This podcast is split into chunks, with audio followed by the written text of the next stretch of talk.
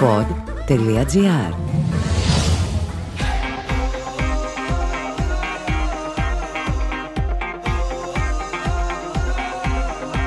Γκολ Πόντ Ολυμπιακός με τον Νίκο Σταματέλο. Το podcast που μπαίνει στα άδυτα του κόσμου του Ολυμπιακού. Στην πρώτη αναμέτρηση με τη Λιντογκόρετς, ο Ολυμπιακός ήθελε να κάνει το σημαντικό βήμα προκειμένου να πάρει την πρόκριση στα play-off του Champions League. Και τελικά φτάσαμε στο σημείο να λέμε πάλι καλά που δεν πάθαμε και τίποτα. Οι Ερυθρόλευκοι από τη στιγμή που δεν κατάφεραν να νικήσουν, μπόρεσαν στο φινάλε να σώσουν την ε, παρτίδα και να μην χάσουν. Γνωρίζουν όμως πολύ καλά πως στη Ρεβάνς θα πρέπει να αλλάξουν πάρα πολλά για να πετύχουν το στόχο τους. Στο Καραϊσκάκης, ο Ολυμπιακός, στον τρίτο του επίσημο αγώνα μέσα στην ε, σεζόν, έδειξε δύο εντελώς διαφορετικά πρόσωπα. Μέτρια έως κακή η εικόνα τους στο πρώτο ημίχρονο, στο δεύτερο ανέβασε την απόδοσή του, αλλά εκεί ήταν υποχρεωμένος να αναζητήσει την ισοφάριση. Τα κατάφερε, αλλά και πάλι προβλημάτισε με την εικόνα του. Ο Πέντρο Μαρτίν, όπως και στη Ρεβάνς με την Εύτσι, επέλεξε ένα σχήμα με τρεις στην άμυνα. Σεμέδο, Μπα και Σισε. Και από εκεί και πέρα είχε το Λαλά δεξιά, το Ρέαμτσουκ αριστερά και τους Κούντε και Καμαρά στα χαφ. Και τι είδαμε, σε ολόκληρο το πρώτο μέρος να υπάρχει σοβαρότατο πρόβλημα στο δημιουργικό κομμάτι. Και όταν τα χαφ δεν μπορούν να βοηθήσουν στη δημιουργία του παιχνιδιού, τότε περιμένεις από τα ακραία μπακ να κάνουν κάτι σε αυτό το θέμα. Να δώσουν ε, πλάτος στην επίθεση της ομάδας τους, να τους νιώσει η αντίπαλη άμυνα. Να μην πηγαίνουν οι σέντρες είτε πάνω στους αντιπάλους, είτε να κάνουν προπόνηση στον τερματοφύλακα. Ο Λαλά ήταν στη φάση του τρίτου λεπτού, εκεί όπου ο Ολυμπιακός είχε μια διπλή ευκαιρία να ανοίξει το σκορ, την οποία δεν κατάφεραν να ολοκληρώσουν οι Μασούρας και Χασάν. Πέραν τούτου όμως, 0-0 στο πηλίκον. Στην ίδια μοίρα και ο Ρέαμτσουκ αλλά και ο Ανδρούτσος ο οποίος πήρε τη θέση του Λαλά στο δεύτερο ημίχρονο. Και όταν δεν μπορείς να δημιουργήσεις από τον άξονα και υπάρχει και το πρόβλημα στα άκρα, τότε εγκλωβίζεσαι και περιμένεις κάποια ατομική ενέργεια για να αλλάξουν τα δεδομένα της αναμέτρησης. Είναι δεδομένο ότι θα περιμέναμε περισσότερο από τους δύο παίχτες στα χαφ. Αλλά είδαμε για ακόμη μια φορά τον Κούντε να μην είναι έτοιμος. Δυσκολεύομαι να θυμηθώ μία φάση, μία, όχι παραπάνω, μία φάση σε ολόκληρο το πρώτο ημίχρονο, στην οποία να κέρδισε την μπάλα από τον αντίπαλό του και να έκανε κάτι καλό στο δημιουργικό κομμάτι.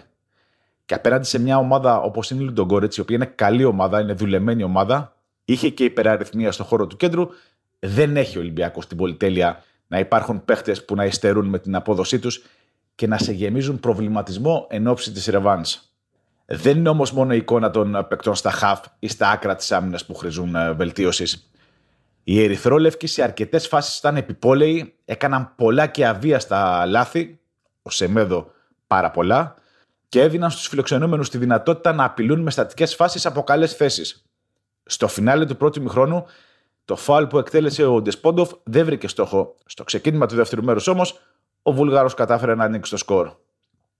Σε ολόκληρο το πρώτο ημίχρονο, το σχήμα που είχε επιλέξει ο Πέντρο Μαρτίνς δεν του βγήκε.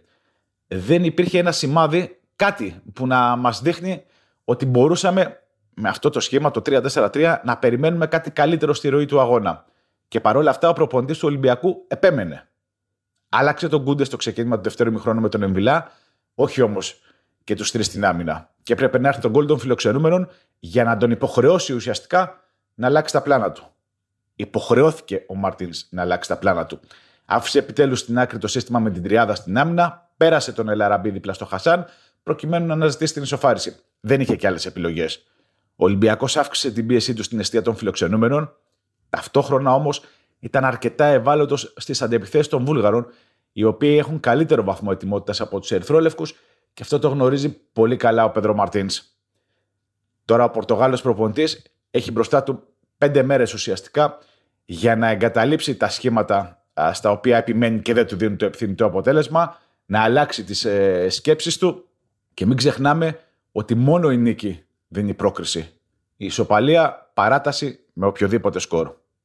Ο Ολυμπιακός είναι καλύτερη ομάδα από τη Λουντογκόρετ, αλλά με την εμφάνισή του έδωσε το δικαίωμα στους Βούλγαρους να πιστέψουν ότι θα μπορούσαν να πάρουν κάτι από την πρώτη αναμέτρηση. Και δεν ήθελε και πολύ να φτάσουν ακόμα και στην νίκη, καθώς είχαν τεράστια ευκαιρία στις καθυστερήσεις. Την ερχόμενη Τρίτη οι Ερυθρόλευκοι θα πρέπει να εμφανιστούν πάρα πολύ διαφορετικοί. Απόλυτα συγκεντρωμένοι για να πετύχουν το στόχο τους.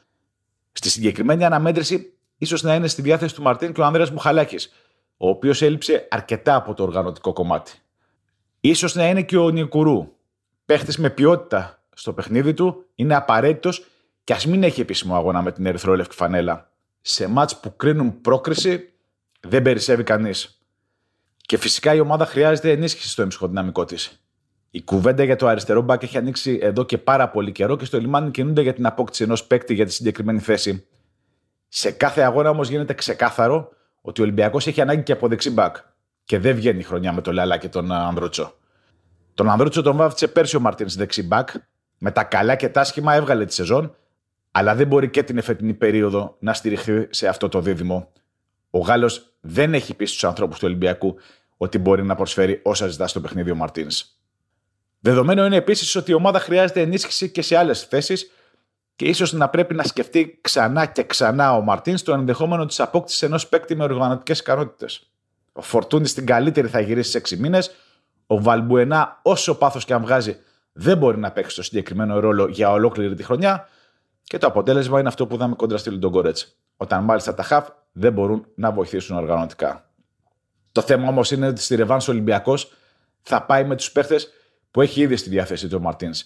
Και για να πετύχει το στόχο του, θα πρέπει να είναι πολύ καλύτερος και απόλυτα συγκεντρωμένος και να πάρει την πρόκριση. Πολλή κουβέντα έγινε και για τη διαιτησία του Σκοτσέζου, από τον οποίο οι Ερυθρόλευκοι είχαν πάρα πολλά παράπονα. Και είναι αλήθεια ότι υπάρχουν φάσεις στις οποίες ο Ολυμπιακός μπορεί να διαμαρτύρεται για τις αποφάσεις του συγκεκριμένου διαιτητή, όπως για παράδειγμα την αγωνιά που δέχεται ο Χασάν ή το επικίνδυνο μαρκάρισμα στον Καμαρά στις καθυστερήσεις. Αλλά όσο δεν υπάρχει VAR, είναι δεδομένο ότι αυτά θα συμβαίνουν. Δεν μπορώ βέβαια να καταλάβω πώ σε αναμετρήσεις που κρίνονται προκρίσεις και δεκάδες εκατομμύρια, η UEFA δεν έχει κάνει υποχρεωτική τη χρήση της τεχνολογίας, αλλά είναι δεδομένο ότι η απάντηση σε αυτό το θέμα δεν πρόκειται να πάρουμε. Ακούσατε το Goal Pod Ολυμπιακός με τον Νίκο Σταματέλο. Αναζητήστε τα podcast που σας ενδιαφέρουν στο pod.gr, Spotify, Apple Podcast, Google Podcast ή σε όποια άλλη εφαρμογή ακούτε podcast από το κινητό σας. Pod.gr. Το καλό να ακούγεται.